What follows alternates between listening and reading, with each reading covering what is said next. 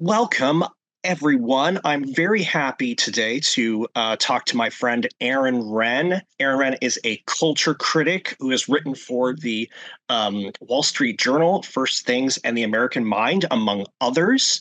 Uh, he his new book, um, Life in the Negative World, is available now to order. Uh, and we're very happy to uh, have him here. Thank you so much for talking to us, Aaron. Thanks for having me on. And oh, also, you can uh, see his work uh, and uh, contact him at aaronrenn.com, www.aaronrenn.com. We'll also, of course, um, have that later to um, uh, for you to to look at in the show notes. Um, so I guess first of all, I read your book, really enjoyed your book. It's a really good book. Really uh, excited to go through it. I think first for our listeners, the question is, what is the negative world, and why do you believe that we're in it? Yes. Well, back in 2014, I detected that we were in a tipping point in the culture in which uh, we were going to be moving from a place in which Christianity sort of occupied this neutral ground as a sort of lifestyle choice among many into one where Christianity was going to be explicitly disfavored by elite society. And that was going to be a big challenge for the church. I actually had this epiphany when I was watching a series of seven short films put out by the Acton Institute called For the Life of the World. One of my friends had been involved in creating it. It's a really great film series. I actually saw it at King's College, uh, if you may recall. Uh, As did I. Yes, I was there. I saw I saw the premiere there. Yeah. When I first saw it, I said to myself, this film is awesome. It's really well done, but this is the film for five years ago. Hmm. Right? This is the film that's speaking to the world that's going away, and we're going to have a new world. And the types of questions it was seeking to answer were really a little bit going to be obsolete in that future. So I went home and I made a whole list of bullet points of what I thought about it and sketched out this model of what I thought was happening in the world. And then I wrote it up in my newsletter in 2017, and it got a lot of attention in 2017 when I first wrote it. And then I turned it into uh, First Things asked me to essentially update it and put it in their magazine. And it was in the February 22 issue, this article called The Three Worlds of Evangelicalism, which might be the most talked about article in the history of First Things magazine. It was certainly the most read article of the year in the print edition. And it laid out this three worlds framework that I had developed. And what I said, let's look, if you if you go back to the 1950s, we sort of had a we didn't have a state church or anything like that, but we sort of had a softly institutionalized generic Protestantism in America. So this is the decade that we added in God we trust our money. We put under God uh, in the Pledge of Allegiance. We had prayer in the public schools. Uh, there's a famous photo of the New York skyline with the lights and skyscrapers lit up as crosses for Easter. That picture was taken in the 1950s, which sort of shows uh, the normativity of the culture. We still had what they called the Protestant establishment in America, and it was the high water mark of church attendance in the in the country. Half of all adults attended church every Sunday. But then in the 1960s, we Christianity started to go into decline in America decline in terms of church attendance, decline in terms of personal adherence, declines in terms of the way that its moral system began to get called into question. And it's still declining. And this period of decline, the 60 year period of decline from 1964 to the present, I divide into three phases or worlds what I call the positive, the neutral, the negative worlds. The positive world lasts from around 1964 to 1994. And in the positive world, this is a period of decline for Christianity. I want to be clear about that. Things are not going well for Christianity. Nevertheless, Christianity is still basically viewed positively in elite society. To be known as a good church going man makes you seem like an upstanding member of society. And the norms, moral norms of Christianity are still basically normative in society. And if you violate them, you could get into trouble. Around 1994, we hit a tipping point and entered again what I call the neutral world, which lasted from 94 to 2014, in which Christianity is no longer seen positively, but it's not really seen negatively yet either. It's just sort of like one more thing you can be. We might have a conversation like this, and I'd say, I'm a Christian. You'd say, Great, I'm a vegan. Let's talk. Let's have a conversation. But then in 2014, we had a second tipping point in there, what I call the negative world, where for the first time in the 400 year history of America, an official elite culture now views Christianity negatively. To be known as a Bible believing Christian does not help you get a job at Goldman Sachs or Google. Quite the opposite, in fact. And Christian moral norms are now not only expressly repudiated, but they're sort of viewed as the premier threat to the new public moral order, which we see over in some of the moral panic around things like Christian nationalism, uh, for example. And so the, the negative world is this post 2014 America in which the relationship between society at large and Christianity experienced a fundamental break and put the church into an unprecedented, uncomfortable situation that is struggling to figure out how to adapt to. Yeah, so it's really interesting. There's a bunch there that's really interesting. And what I think is fascinating is that there's there's two aspects to what you're talking about. One is uncontroversial fairly, and the other is rather controversial and you've gotten pushback about. The mm-hmm. first is I think, you know, we everyone knows that the church numbers are declining.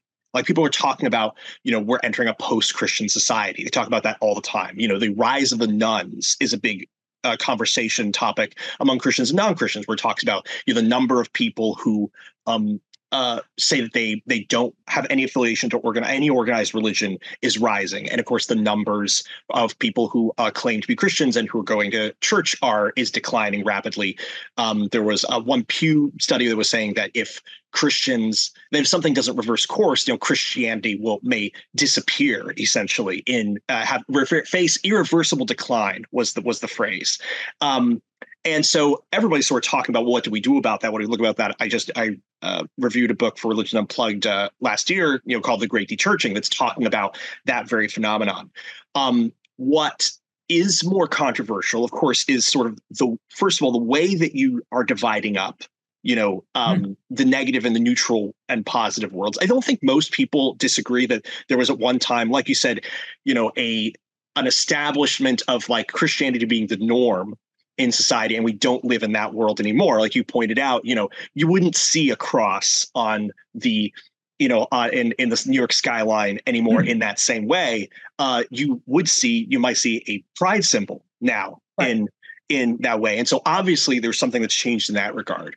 But there are you know people who kind of have pushed back and say like well have things gotten that different exactly? For example someone like uh, dr timothy keller the late dr timothy keller uh, in response, I mean, it's he didn't call you out directly, but it was pretty hmm. clear he was responding to your article uh, in First Things because you know he he essentially made the note that he said anybody. I'm paraphrasing, obviously, anyone who um, saw us and our attempts to put a church into New York City um, on the ground when we were trying to do that would not have described the environment that we were in in any way as neutral.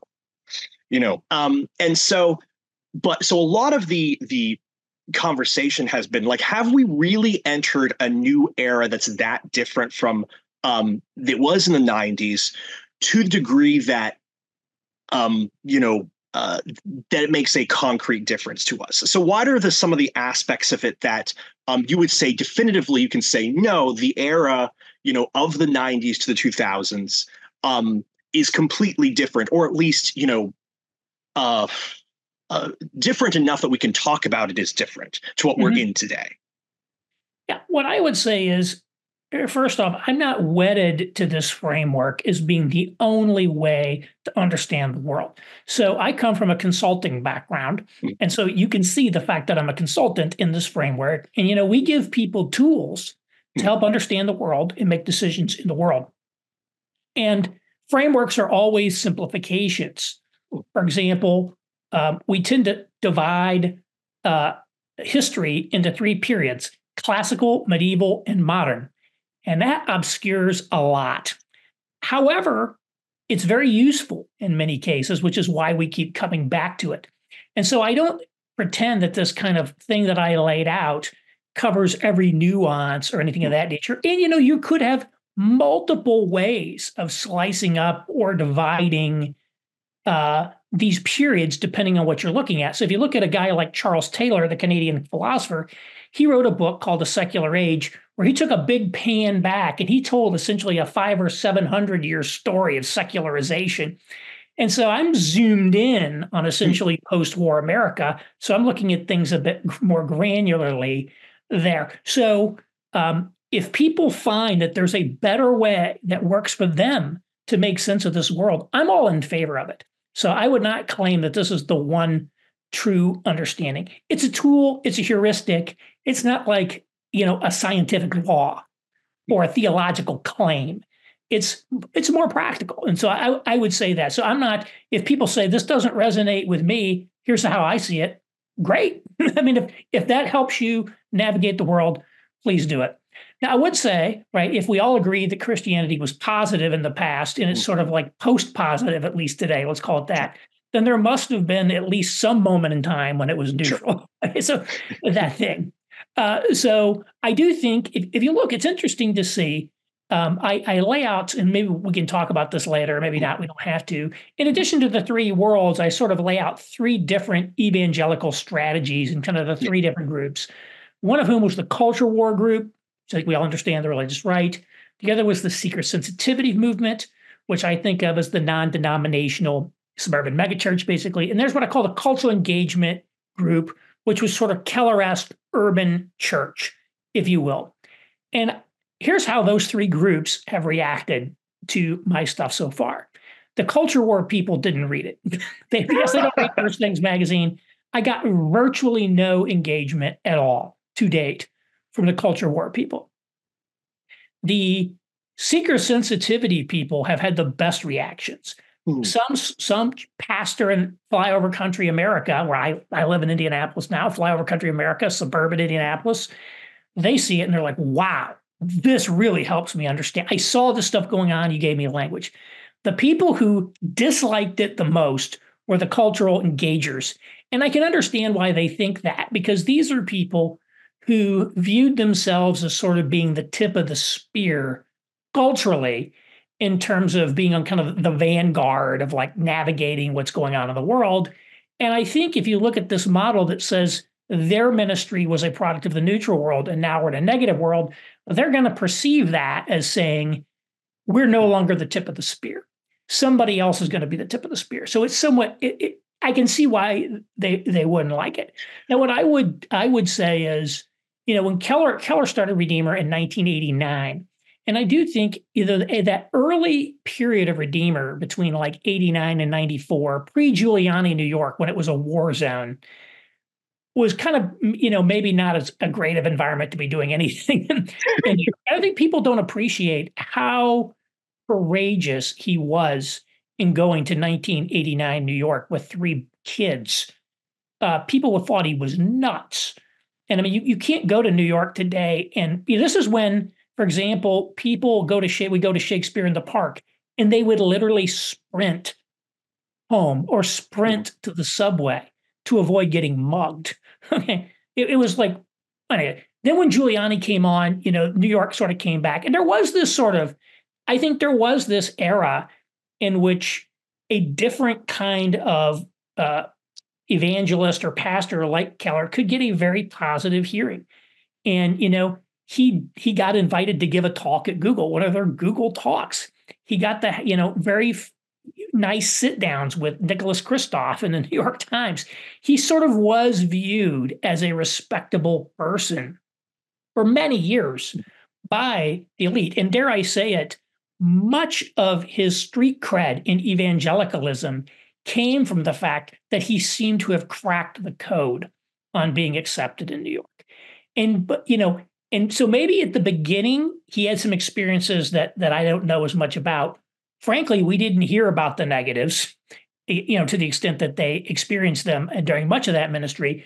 But towards the end end of his ministry, he started he did start encountering mm-hmm. troubles, and most notably at Princeton Seminary, they were going to give him their Abraham Kuyper Award uh, Princeton Seminary is the flagship seminary of the PCUSA, which is the mainline Presbyterian denomination. I would say it's probably known as one of the more conservative PCUSA uh, seminaries. Um, a number of evangelical pastors have gone to it. Um, and he got attacked by their students for like not ordaining women and other stuff. And they actually rescinded his award. They didn't give him the award. He did get to give a talk there.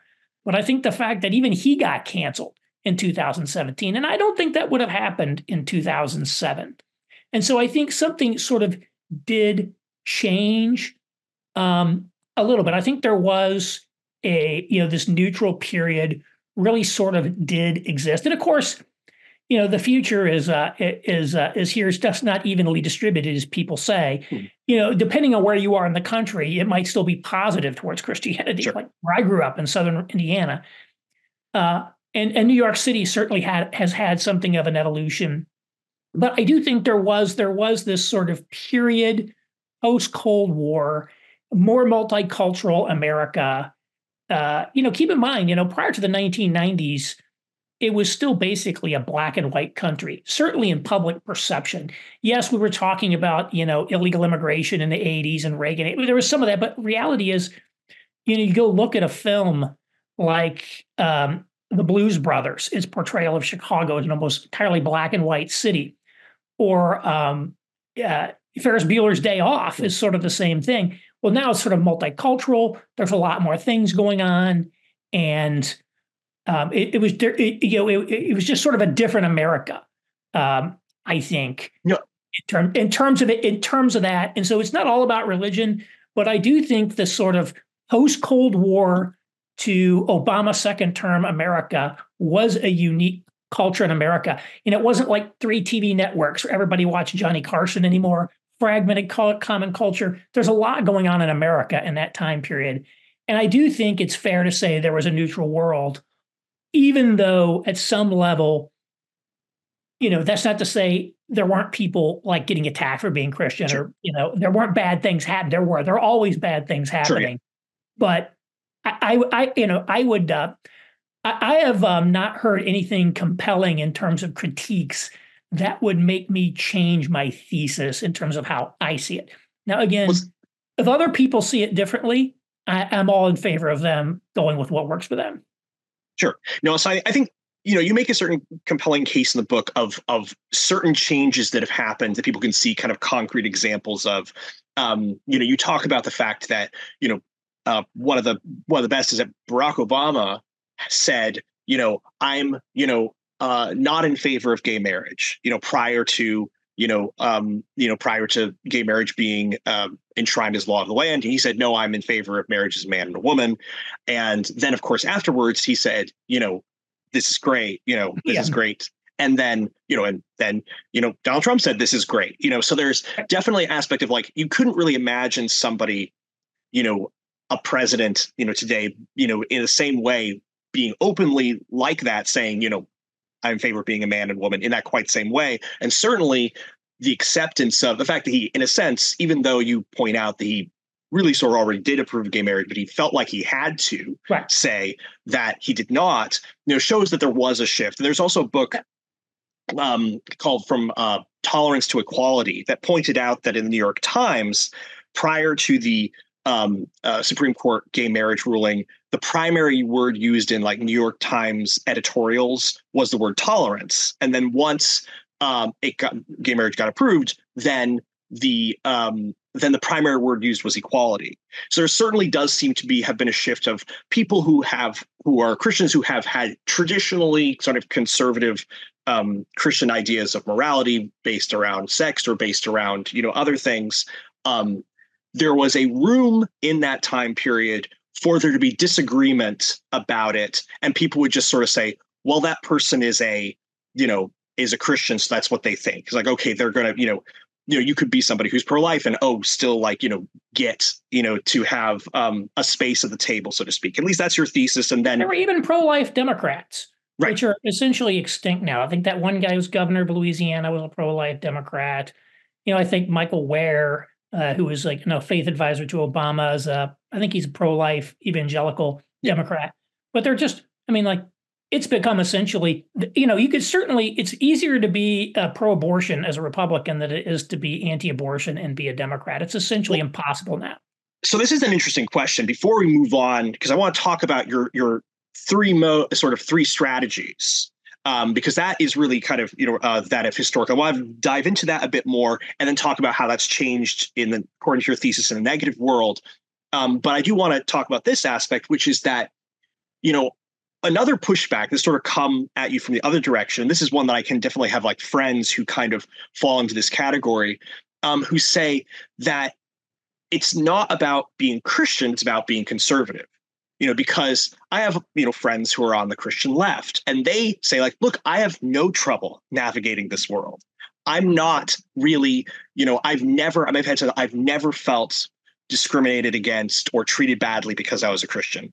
And you know it's you know obviously because they're christian progressive and really kind of the issue so it does seem like in many ways the issue is not being a christian so to speak. It's being a christian that holds to you know more what would be considered today more conservative Christian positions on things. So is does that add a nuance mm-hmm. to what you're saying, or how would you respond to that? It does. In fact, I even uh, that's one of the things I added to the book where I say, look, merely identifying mm-hmm. as a Christian definitely paints you suspicious as, as being suspicious. But um, you know, as long as you don't say anything that conflicts with the new uh, modern Christian morality, as long as you signal that you adhere to that, you're probably not going to get in trouble. Now, it's certainly not going to help you. You know, mm. being a progressive Christian isn't going to help you, but it will it will get keep you from getting canceled, if you will. So if you say, you know, I'm an Episcopalian, if somebody just says I'm an Episcopalian, mm.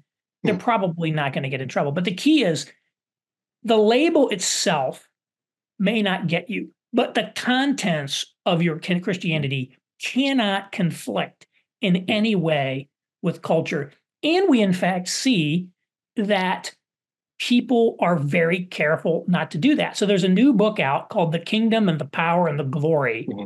Uh, Evangelicals in the Age of Extremism, I think is a subtitle by Tim Alberta, who's an, uh, an Atlantic staff writer. He's a he says he's an evangelical. He is the son of a an evangelical pastor from Michigan. And I read his book, and he directly like quotes scripture. He like is giving Greek word studies. He's talking about Christian theology and what it means in terms of like, you know, submitting to authorities and loving the stranger and all that.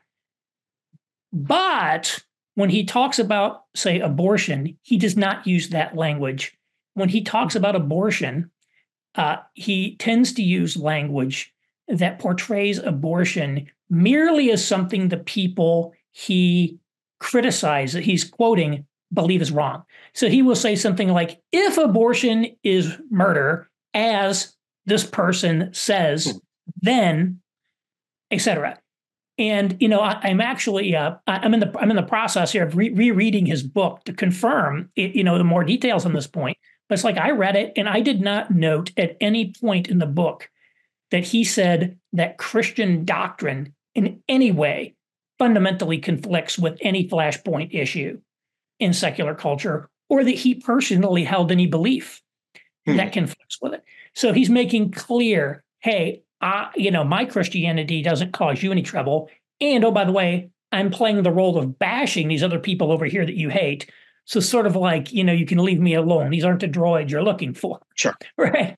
And so um, you know, again, I don't I don't expect someone to lead with uh, all the things they think are going to get them hate by any means. Sure. But I mean, this is this is to me this is the form of pressure that's very different, and what makes the negative world so different from persecution.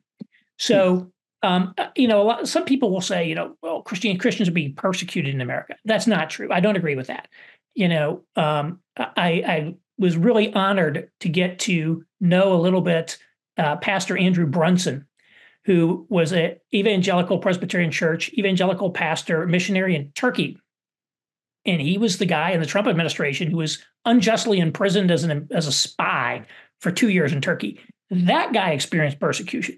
People in China experienced persecution. North Korea experienced persecution. People in America aren't suffering persecution. However, there are today, you know, different forms of more subtle social pressure uh, that are nevertheless being applied in new ways. And one of them is basically this social pressure that says, you can be a Christian if your theology is compliant with secular moral systems and ideologies. And as long as you're willing to essentially affirm that, or at least never disaffirm it, mm-hmm. uh, and you don't cause us any trouble politically, you know, you can be left alone. And so that's why there's that's why I feel so many of these groups we see massive, massive, massive shifts in the rhetoric of many of these conservative evangelicals have changed how they talk about issues like abortion. Instead of saying, you know, pro-life is always just basically meant anti-abortion. Well, now pro-life means wanting to let refugees cross the border. You know, it's like and it's all these, you know, they they always try to like square the sword. Now, here's what we mean by that. We don't really. It's holistically pro-life. So you know, yes. or anti-death so, penalty, and so you start to see that fundamentally the contents of Christian faith are being reshaped by this social pressure uh, in ways that we've not experienced in the past, and so that's why this era, I think, represents an, an era where compromise is very easy and socially acceptable. If you're if you're a member of a church in New York City, what you are hoping this pastor will give you, right, is a good, plausibly justifiable theology that says you don't have to do anything to get yourself in trouble. Basically, I mean, isn't that what I would love to hear that? I mean, I would personally put myself in that category. I would love people to tell me, hey, Aaron, let me explain to you why you don't have to do anything to get yourself in trouble. To me, that was the great appeal of James Davison Hunter's faithful presence idea from his mm-hmm. book to change the world. Faithful presence, you don't have to do any of that gauche culture warring stuff. In fact, you're smarter than those people. They're dumb. They don't know how to change culture. You know how to change culture. You change culture by succeeding in elite institutions and changing them by being salt and light from the inside out. So you can see how there's great appeal and, and there's nothing, you know, objectively wrong in terms of theology with faithful presence, but it's an example of how these things are appealing because they they they give people the messages they want to hear. Okay, yeah. So now I want to talk more uh, in detail about your ideas of the three strategies because this is where kind of the rubber hits the road. Because I think again, even though there's pushback on you know you know, uh, positive world, neutral world, negative world. Like you said, most people are like, yeah, Christianity was much more, you know, was much more the monoculture, you know, at one time. Protestant Christianity certainly, you know, at one time, and it's less so now, much less so now. And in fact, right. people would say that yeah, it's it's being a Christian is okay as long as it doesn't, you know, get in the way of X, Y, or Z beliefs. I think most people would kind of see like that's, you know, otherwise it's kind of Christians have a bad reputation. And the, the funny thing is, most people would say that most people would agree with Christianity and Christians have a bad reputation. They might disagree on whether or not Christians deserve that, but most right. people are kind of like, no, Christianity has a branding problem at today, at the very right. least. And so we've we've we're on that spectrum. Wherever you want to divide the line on that spectrum may be different,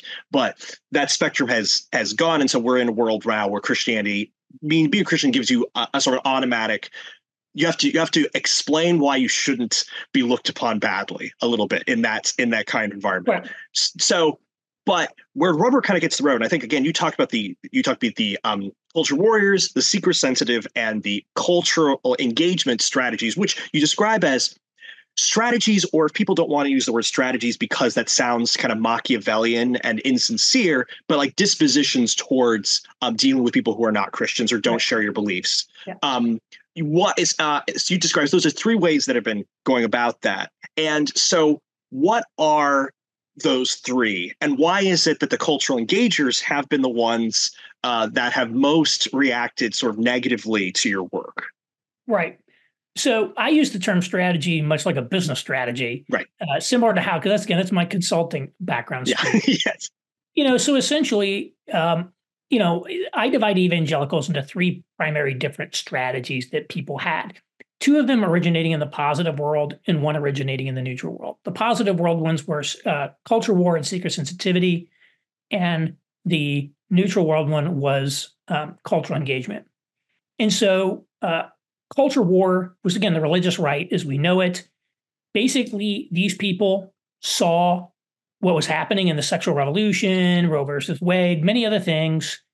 And they didn't like the way the culture was going.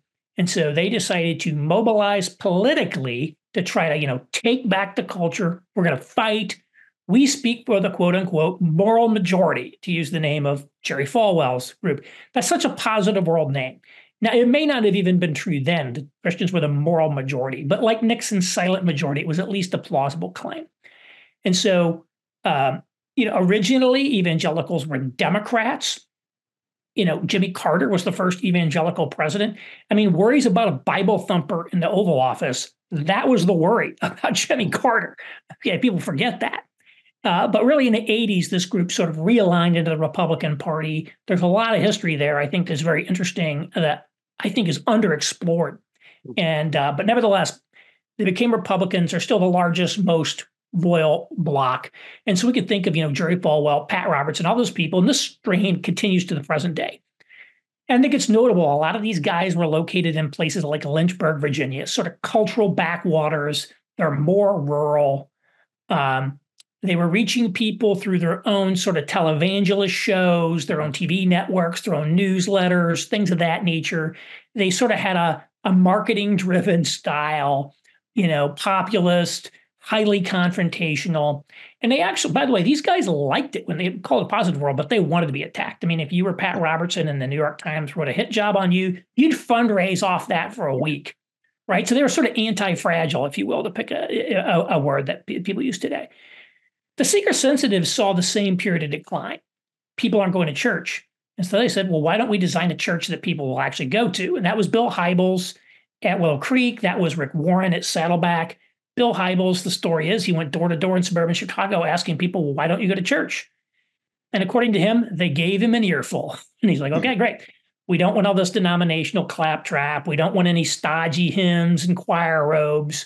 We don't want these, you know, you know, buildings. We want like a nice, welcoming thing. It's going to be informal, contemporary music, very topical, therapeutic. And it was enormously successful with especially the baby boomer suburbanites that were moving out there at, the time. And um, again, that this is still around today. I think the the today's non-denominational suburban megachurch is basically the inheritor mm. uh, of this. And then in the again the 90s, we saw the development of the cultural engagement strategy. Uh, it, through guys, people like Tim Keller, I think at Redeemer Presbyterian Church, uh, was there. And you can think of this, I think, a couple ways. One is as a seeker sensitivity for the cities. You hmm. know, whereas Bill Hybels was reaching the suburbs, Rick Warren's reaching the suburbs, Tim Keller's reaching the city, reaching this new urban gentrified population that's streaming back into the urban centers in the 90s as crime went down and cities came back. A second way to think about them is basically the opposite of the culture war people rather than fighting with people all the time, why don't we sit down and talk to people? You know, sit down and, and take advantage of this pluralistic public square to have a conversation. And we believe that we can articulate Christian truth in a compelling manner to these people and maybe win some people over. And certainly in the 90s, it was enormously successful for Tim Keller. There were large numbers of new converts um, being made, uh, Redeemer, in, in the 1990s and into the 2000s. And so those were sort of the three strategies. Again, you can think of them as um, there's not just strategies; they're kind of different demographics. You can think of them a little bit as as rural, suburban, and urban evangelicals. You know, the culture war people were more fundamentalist, more Pentecostal. The seeker sensitives and cultural engagers were more neo evangelical. There's class differences as well. Mm-hmm. You know, Pat Robertson himself might have been from an elite background. Most of his followers were sort of middle class to lower middle class, non college educated type people. Um, you know, again, suburban middle class to professional class at the megachurches, and then kind of aspiring elites, upper middle class, in, in these things. So there's a lot of differences between these groups. You know, evangelicalism was sort of never a coherent movement in, in that respect. And it was really one that came to the fore sort of as the main lines receded and were unable mm-hmm. to adapt as we entered this period of decline in the positive world, the main lines really started losing people and never figured out mm. how to to do it. The more purely fundamentalist people also couldn't figure it out. They couldn't escape their ghettos. But the again, these this more neo evangelical uh, movement that had come out of people like Billy Graham and the 40 it built, and it was able to adapt. It was mm. much more adaptable to changing times and changing consumer taste and I think that's the source of greatest optimism about its future. And this is something a movement that's been very adaptable. You know, cities come back A guy like Tim Keller goes in there and they figures it out. So we've had essentially religious entrepreneurs, hmm. uh, you know, who figured this thing out. Uh, and so that's that's sort of these these three different groups. Now, what about the negative world? Well, we haven't seen any any strategies for the negative world really emerge yet. The one that was laid out was Rod Dreher's Benedict option in his 2017 book. And evangelicals basically rejected the Benedict option. You know, the uh, Christianity Today invited four people to give their thoughts on the book, and all four of them criticized it. Basically, I think Rod was a little taken aback by the by the negative responses book got. I mean, apparently Pope Francis didn't like a lot of people didn't like it, his book. Wow. And I did think, you know, Rod Dreher is Eastern Orthodox and formerly Catholic. He doesn't understand the first thing about evangelicalism. He'd tell you that himself. And like f- naming your book after your your thesis after the founder of Catholic monasticism and actually using monasteries in the book as a model really I think was somewhat alienating to evangelicals but nevertheless I think some of it was just a, a kind of a, a sense of denial it was really that it was bigger than that they didn't want to admit we're in the negative world and his second book, Live Not by Lies, um, did way better. Mm-hmm. It was sort of a sequel. And I think now today, nobody could deny uh, things are different. And so the timing was not right for him. But again, where the where's the evangelical? You don't like the Benedict option. What is your strategy? Yep. We don't so, really have one. We don't really have one. And that's really the source, in my view, of the turmoil within evangelicalism. All these other three strategies are still around, but they're sort of flailing to adapt a lot of them are morphing and mm-hmm. deforming and coming into conflict with each other. And so I think yep. a lot of what we see is the pressures of the negative world bearing down on these three strategies. So yeah, so the the I guess you lay out in the book the, the problem with say you know they're all three have different problems with them why they don't aren't um, suited for the negative world you know they don't quite work in the negative world the moral the the culture war strategy is because it relies upon you having enough of an army to wage war you know basically it's like you have to be a moral majority in order to you know take back the culture you know in order to fight the culture but if you're you know if you're the smaller army if you're the you know in, insurgent if you're if you're not you know it's you're not you know the allies versus the axis instead you're you know in you know you're the in vietnam you know fighting the us you have to have a different strategy it's not going to you know waging that kind of war is not going to work and and so and that's what you find is that the culture warriors they're kind of always kind of on the retreat um of it's like oh we we fought the fight against you know against homosexuality. Well, as a, as our next one, we're going to fight against transgenderism, which is just you know it's it's just another retreat further down that that line. Um, the seeker sensitive uh, strategy, as you lay out in the book, but does reason that doesn't work because because there's not enough people seeking to actually go after the church. And this in there in you know secret sense, it was like, okay, people would like to go to church. We just have to make it as easy as possible, not do anything to turn them off. Whereas culture, any cultural engagement, you know, and you correct me if I'm, you know, misrepresenting anything that you're that you're saying, but the cultural engagement, what that relied upon is, like you said, we're another business in the marketplace. Yeah. That's, you know, where we have a seat at the table, we have equal opportunities to have a seat at the table to make our case, to market our case.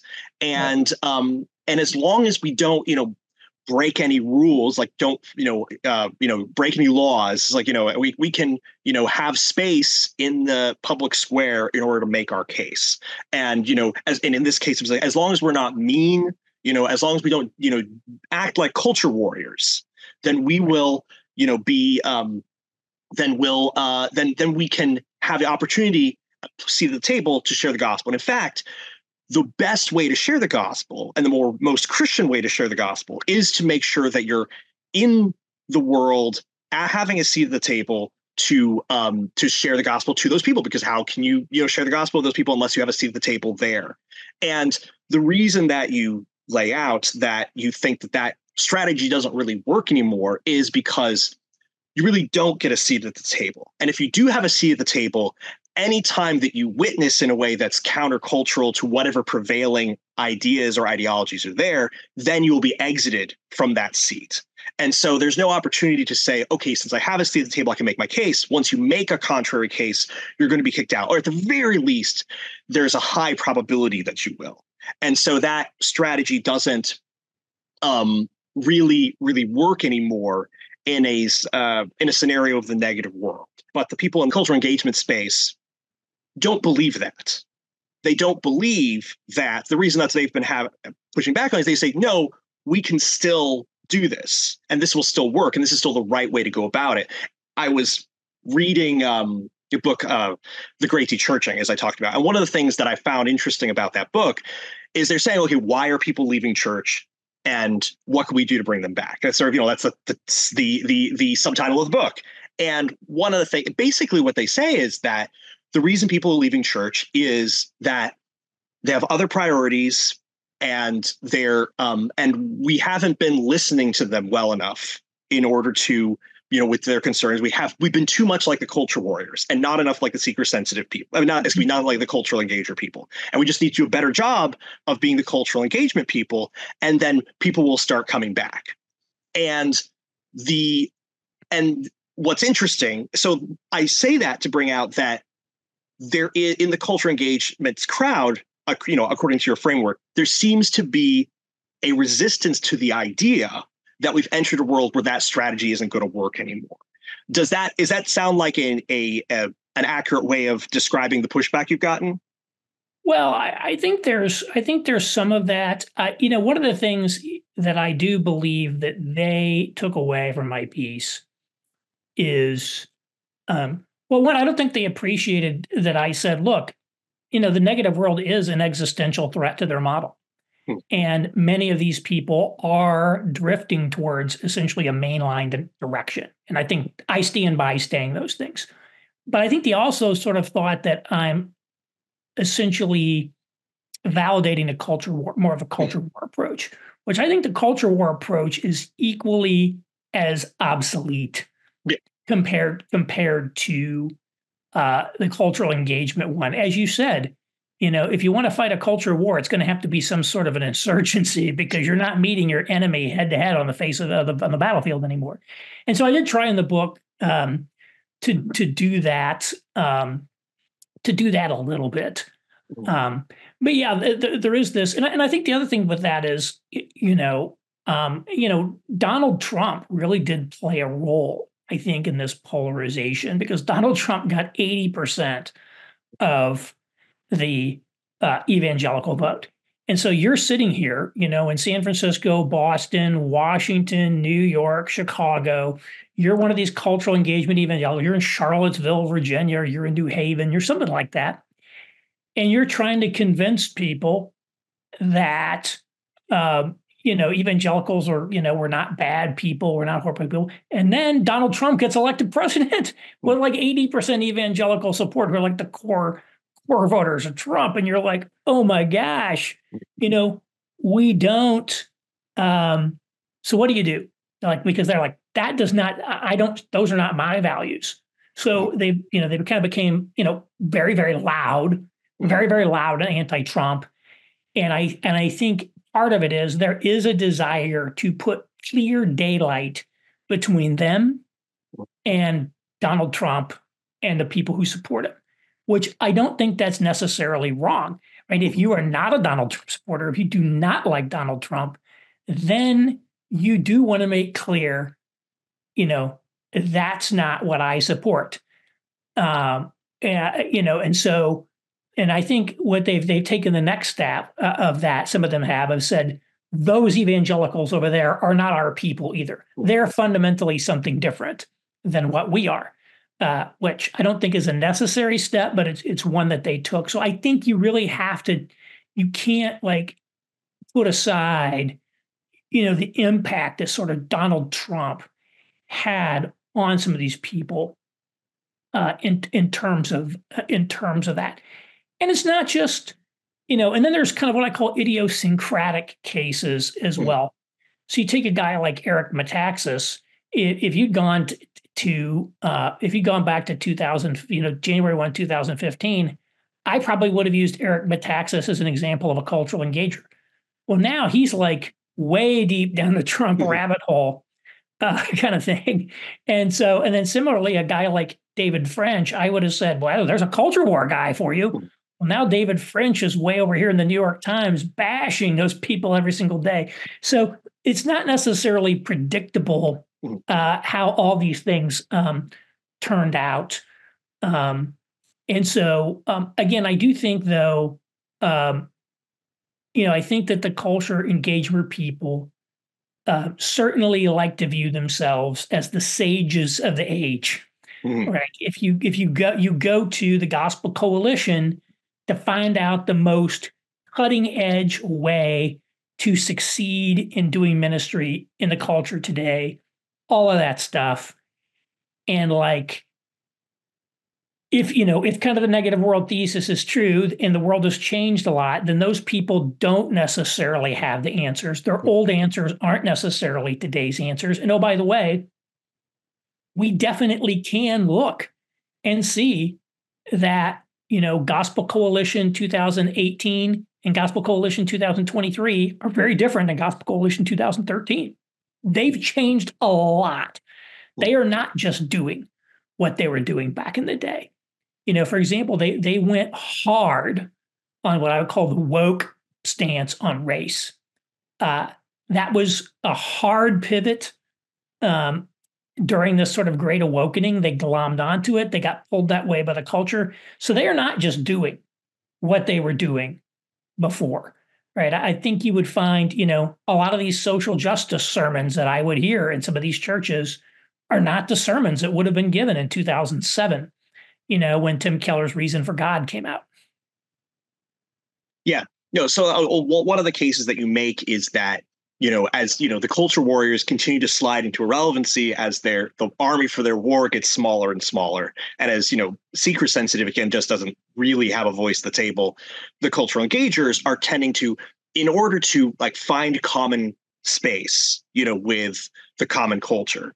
Um, you know, again, in a at a in a, a, a, usual redeemer sermon it would basically be like you know here's the things you already believe here's how christianity actually answers those better than your cultural answers are and you know so it starts out with the common the things we have in common as the culture moves further and further away from christianity in order to say here's our common cause you know you have to keep sort of moving the common cause further and further along.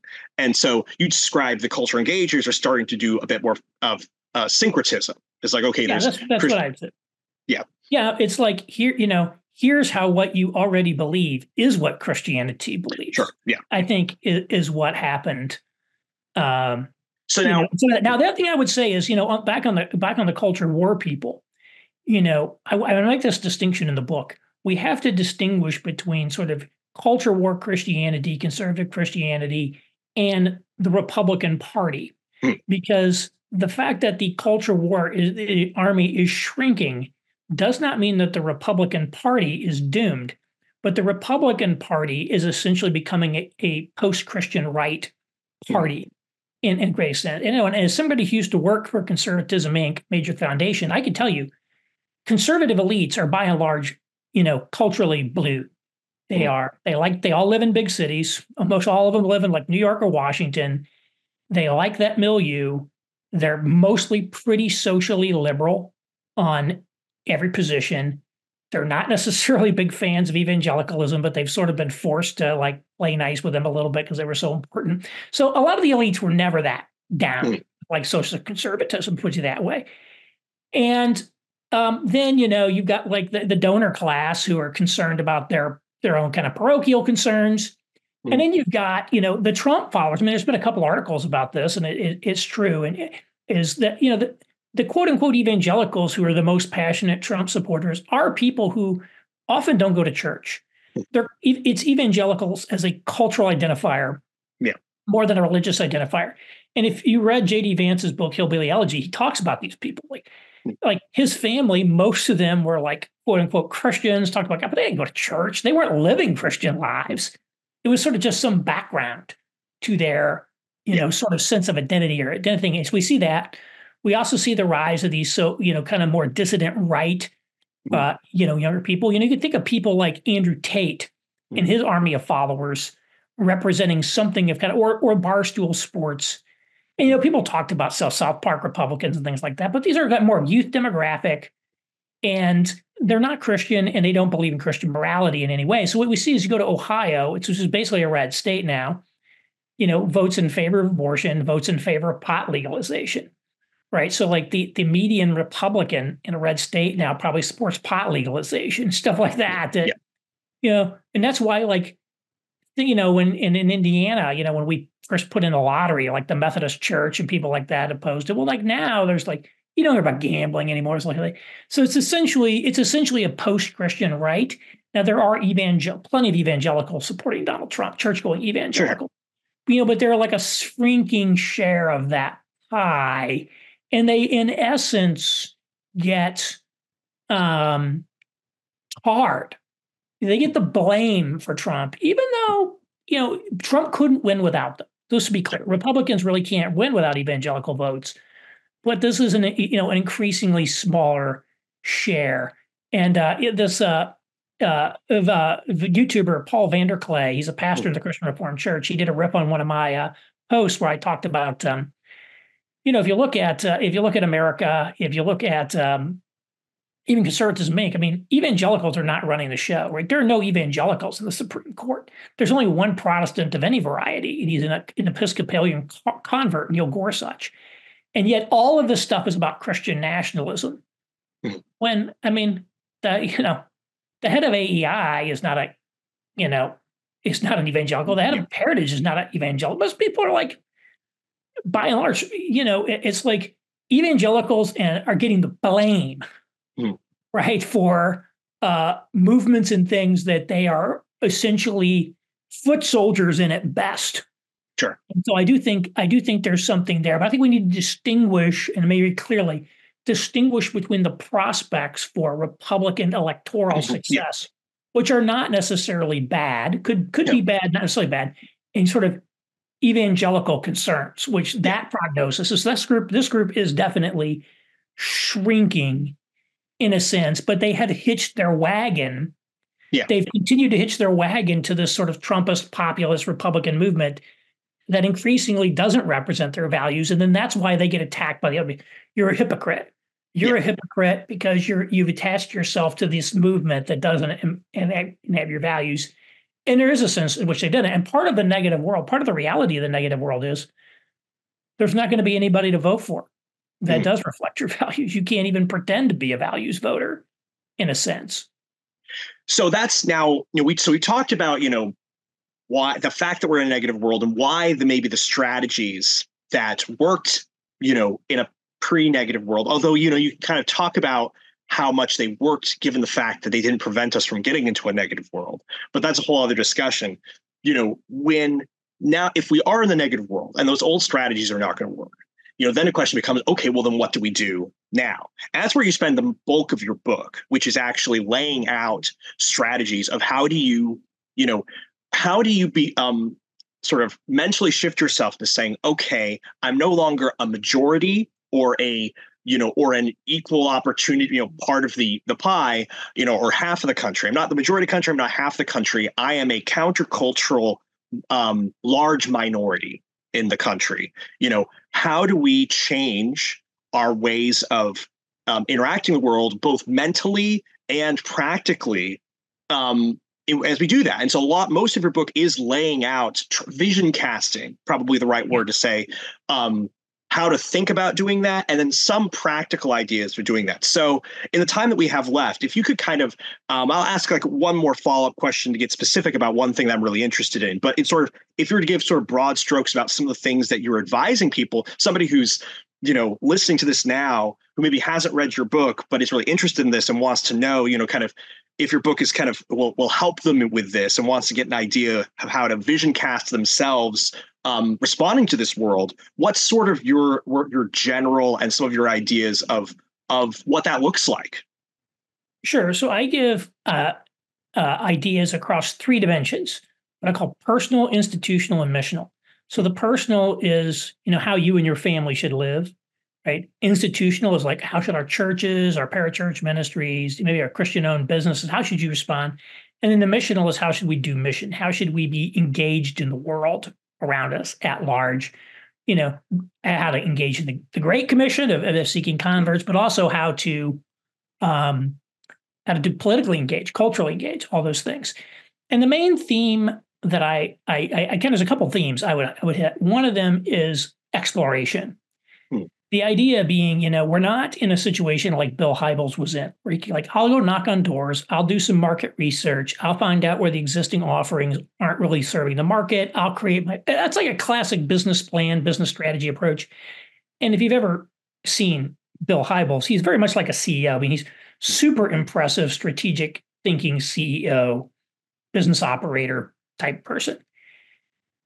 We're not going to be able to do that. We're in a more fundamentally different era, rapidly changing world. And to me, the analogy I use is, you know, the uh, the the Hebrews going from the desert into the promised land. They're going into the unknown. Uh, and there's the line in Joshua that you know they say you you should follow the ark because you have not been this way before. We haven't been this way before. So I think we have to adopt, you know, an exploration mindset, much more like the Lewis and Clark expedition, where you try to prepare, make all stakes in the ground, all this stuff. But we got we got to be realizing, you know, we're not going to be able to make a 10 point plan. Okay. You may recall even like a very famous 2010 speech Tim Keller gave at the Lausanne conference, where he's like, here's 10 things about the city. Let me you about the city. Here's the plan. Here's how we're going to reach the city. Here's how we're going to do it we're not going to be making any 10 point plans. Mm. Now, some people will make 10 point plans and some of them may even work, but I think we're in, a, we're in like a, a, very much more unknown. So we have this, this posture of sort of walking by faith, not by sight, much more exploration, open minded, you know, realizing, you know, more, more, more, uh, you know, more faith in God in a mm. sense there. A second one, and, and I, um, uh, this is actually a suggestion from my editor to frame it this way. So I'm indebted to him is um, it's the same publisher that did Tim Keller's uh, Center Church book, which is my mm. favorite book by Tim Keller. Mm. And in Center Church, he comes up with basically four different styles of church that are his variations on H. Richard Niebuhr's Christ and Culture model. So he called them transformation, relevance, counterculture, and two kingdoms. So transformation, he sees the culture war people's transformation. They want to transform the world through politics he would see the seeker sensitives as relevant. They want to be relevant. Right. Two kingdoms would be like the Lutherans, put them aside. Uh, counterculture would be something like the Amish or like the new monastic movement, the neo Anabaptist movement might follow fall into that, which is sort of a, a, group that doesn't necessarily fall cleanly into my my model. There's little groups that don't necessarily fall cleanly into there. I I classified cultural engagement primarily as a relevant strategy with um, sort of transformationalist aspirations. And what I basically say is in the negative world, we need to be less focused on transformation and relevance and more focused on being a counterculture. Mm-hmm. That is to say, like any minority group, we have to adopt a minority mindset and realize that we have to self-consciously and intentionally, intentionally and explicitly steward and build up the strength and health of our own community.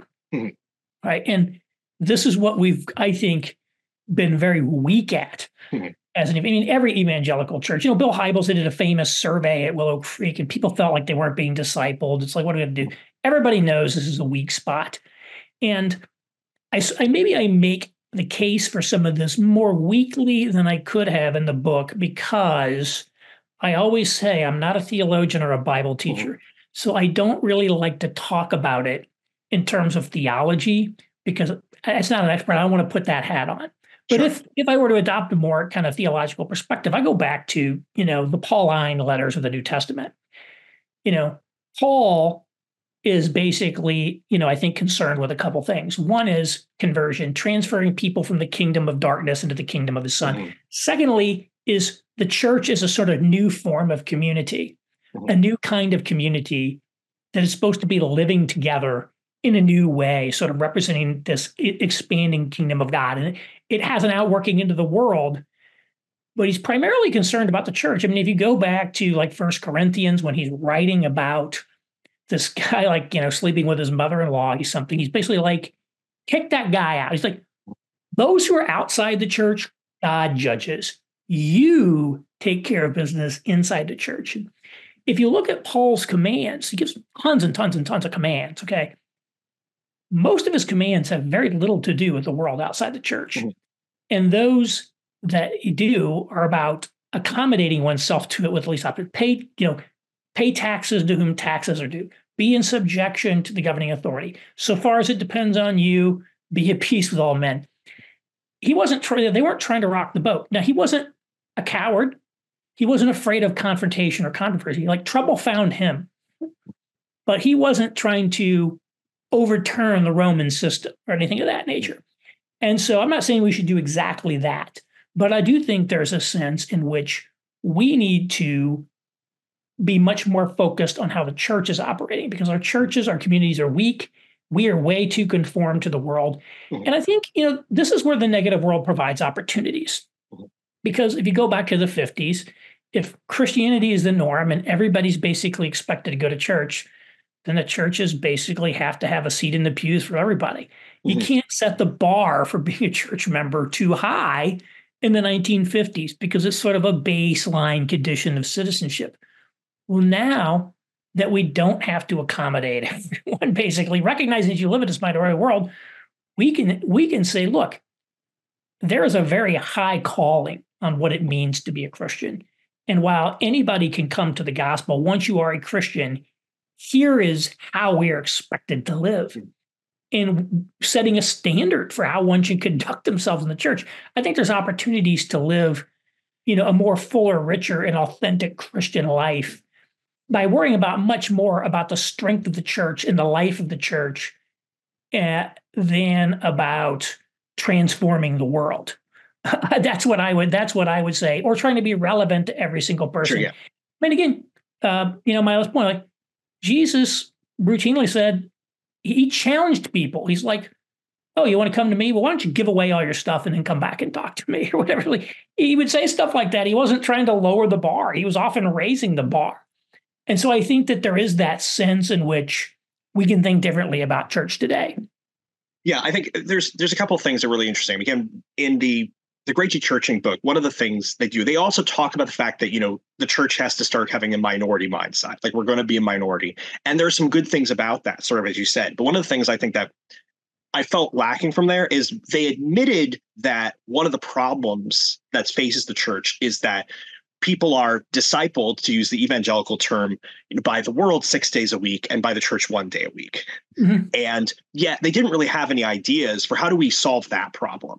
And so mm-hmm. one of the things you talk about is like, look, we have to do a lot better about making sure that, you know, we're, you know, the, our church people are being counter catechized to the world. And you give uh, examples of kind of like, you know, the in Jewish communities who are extremely, you know, influential minority communities in in America, they are very specifically making sure that their children are not only you know know about hanukkah but they also know about christmas and why we don't celebrate it. And they're actually very good at saying look we're not the majority culture but what we're doing is really important. And in fact is you know is is more true we believe than what they believe. And so they're really good at actually making sure that they're um that the, they're not absorbed into the larger community which um, evangelicals have not you know historically been as good at doing. And in fact one, and one of the things i talk i talk to people all the time about you know the about you know people there's a huge thing christianity is saying about we need to have a you know a revival stuff like that it's like i don't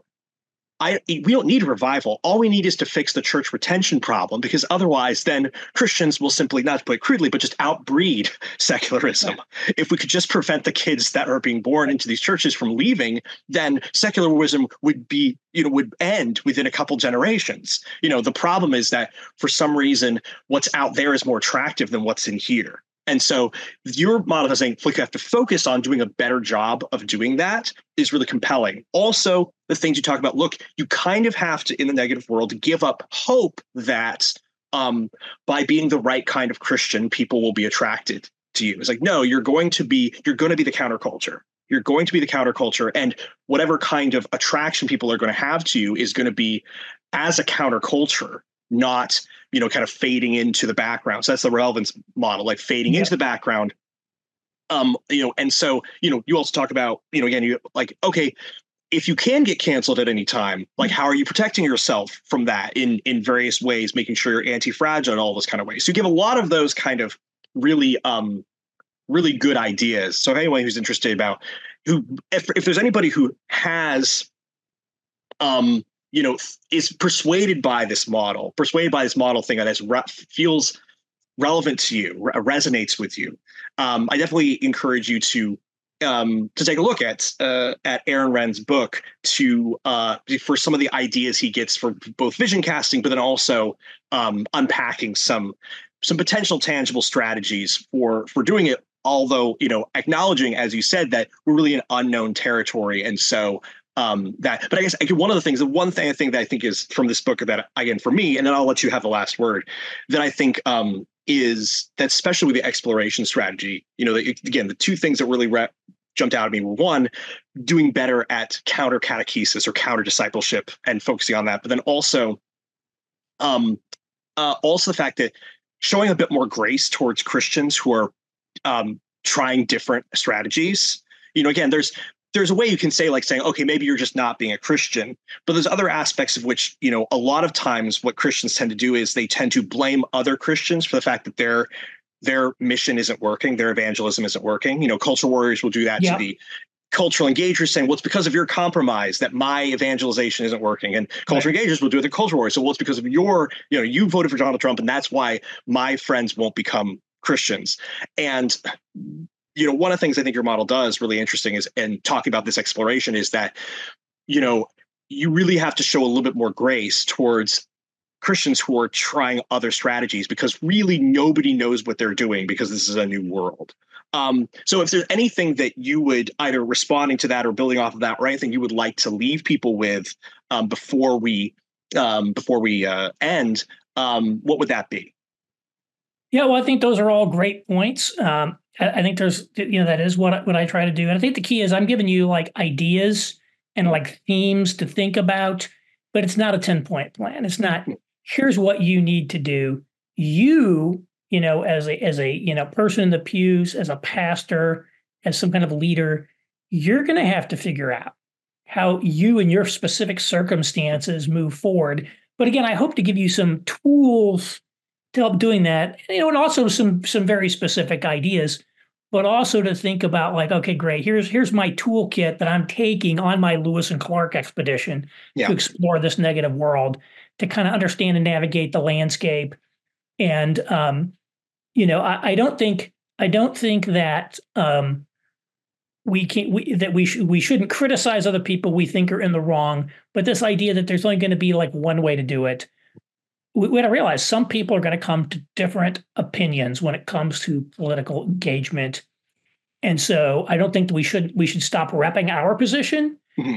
Uh, you know, but I think we ought to be realize like, hey, is this person just have a good faith different answer than I do? And I think we need to be a little bit more open on that, not expect everybody to be a tribal loyalist mm-hmm. on like every single litmus test point. Yeah. And I'll also say, I mean, again, one of the things I really appreciated you talking in the book is you come right out of the gate and basically just say, is your first agenda following Jesus? And yeah. what cost are you willing to pay for that? You know, is like if you're in the negative world, it's like, well, guess what? That's what Jesus said is sometimes you're going to have. And is your greatest loyalty to, you know, culture warring? Is it to cultural relevance? Is it to whatever, or is it to following Jesus? And are you willing to pay the cost to do that? That's something just I know that you want to avoid as much as possible being the theologian, being the the preacher, because that's not your forte. But I think that that's something that often gets lost in these discussions. So I'm glad that you you put that first and foremost, even though yeah. may though not put it majority or last. Say, hey, that right. should be where our, our our guiding light is. Right. So yeah, Christianity is not a business, and so this is not like a presentation to the CEO. We are you know, I think I did have to put in that there like, look, we we got to be, we got to be all in on you know what we believe to be true theologically and what we believe to be true about God and what He has said. That's number one thing. If we're not doing that, we might as well just all go home. Yeah, doesn't mean everybody's going to agree, but like it's going to be more important than ever to be more committed to that point. And uh, you know, I use the example from the Sermon on the Mount. What does it end with? The person who built their house on the rock and the person who built their house on the sand. Who's the person who built their house on the rock? The person who heard Jesus's words and put them into practice. You got to actually hear this stuff and do it and live it, not just admire it or say, "Well, I'm not going to do that." That could because we haven't had any floods in our lives yet to date, and we may never have a flood, but we can see the storm clouds on the horizon. And it's like Warren Buffett said, it's not till the tide goes out that you see who's been swimming naked. And so if we want to survive the test of our faith when that you know if that comes then we should be doing the things that jesus actually said to do to survive the flood which is be all in. Well that's fantastic. Thank you so much. This has been a great i great interview. I think that people will have a lot uh, get a lot out of it and be give have good reason to uh, think about this um, so if um, people want to get your book, um, people want to engage more with your work, where would you send them?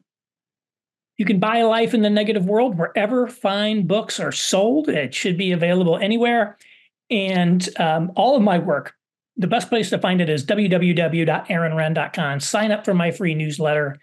Uh, and that way you can keep up with everything I'm doing because I'm going to continue developing these themes and be putting out more ideas. This insurgency idea is one of them that I've got that I haven't rolled out yet. It's not in the book. So there's a lot of stuff coming that's not going to be in the book. So by all means, sign up. Awesome. All right. Thank you so much, sir. Thank you.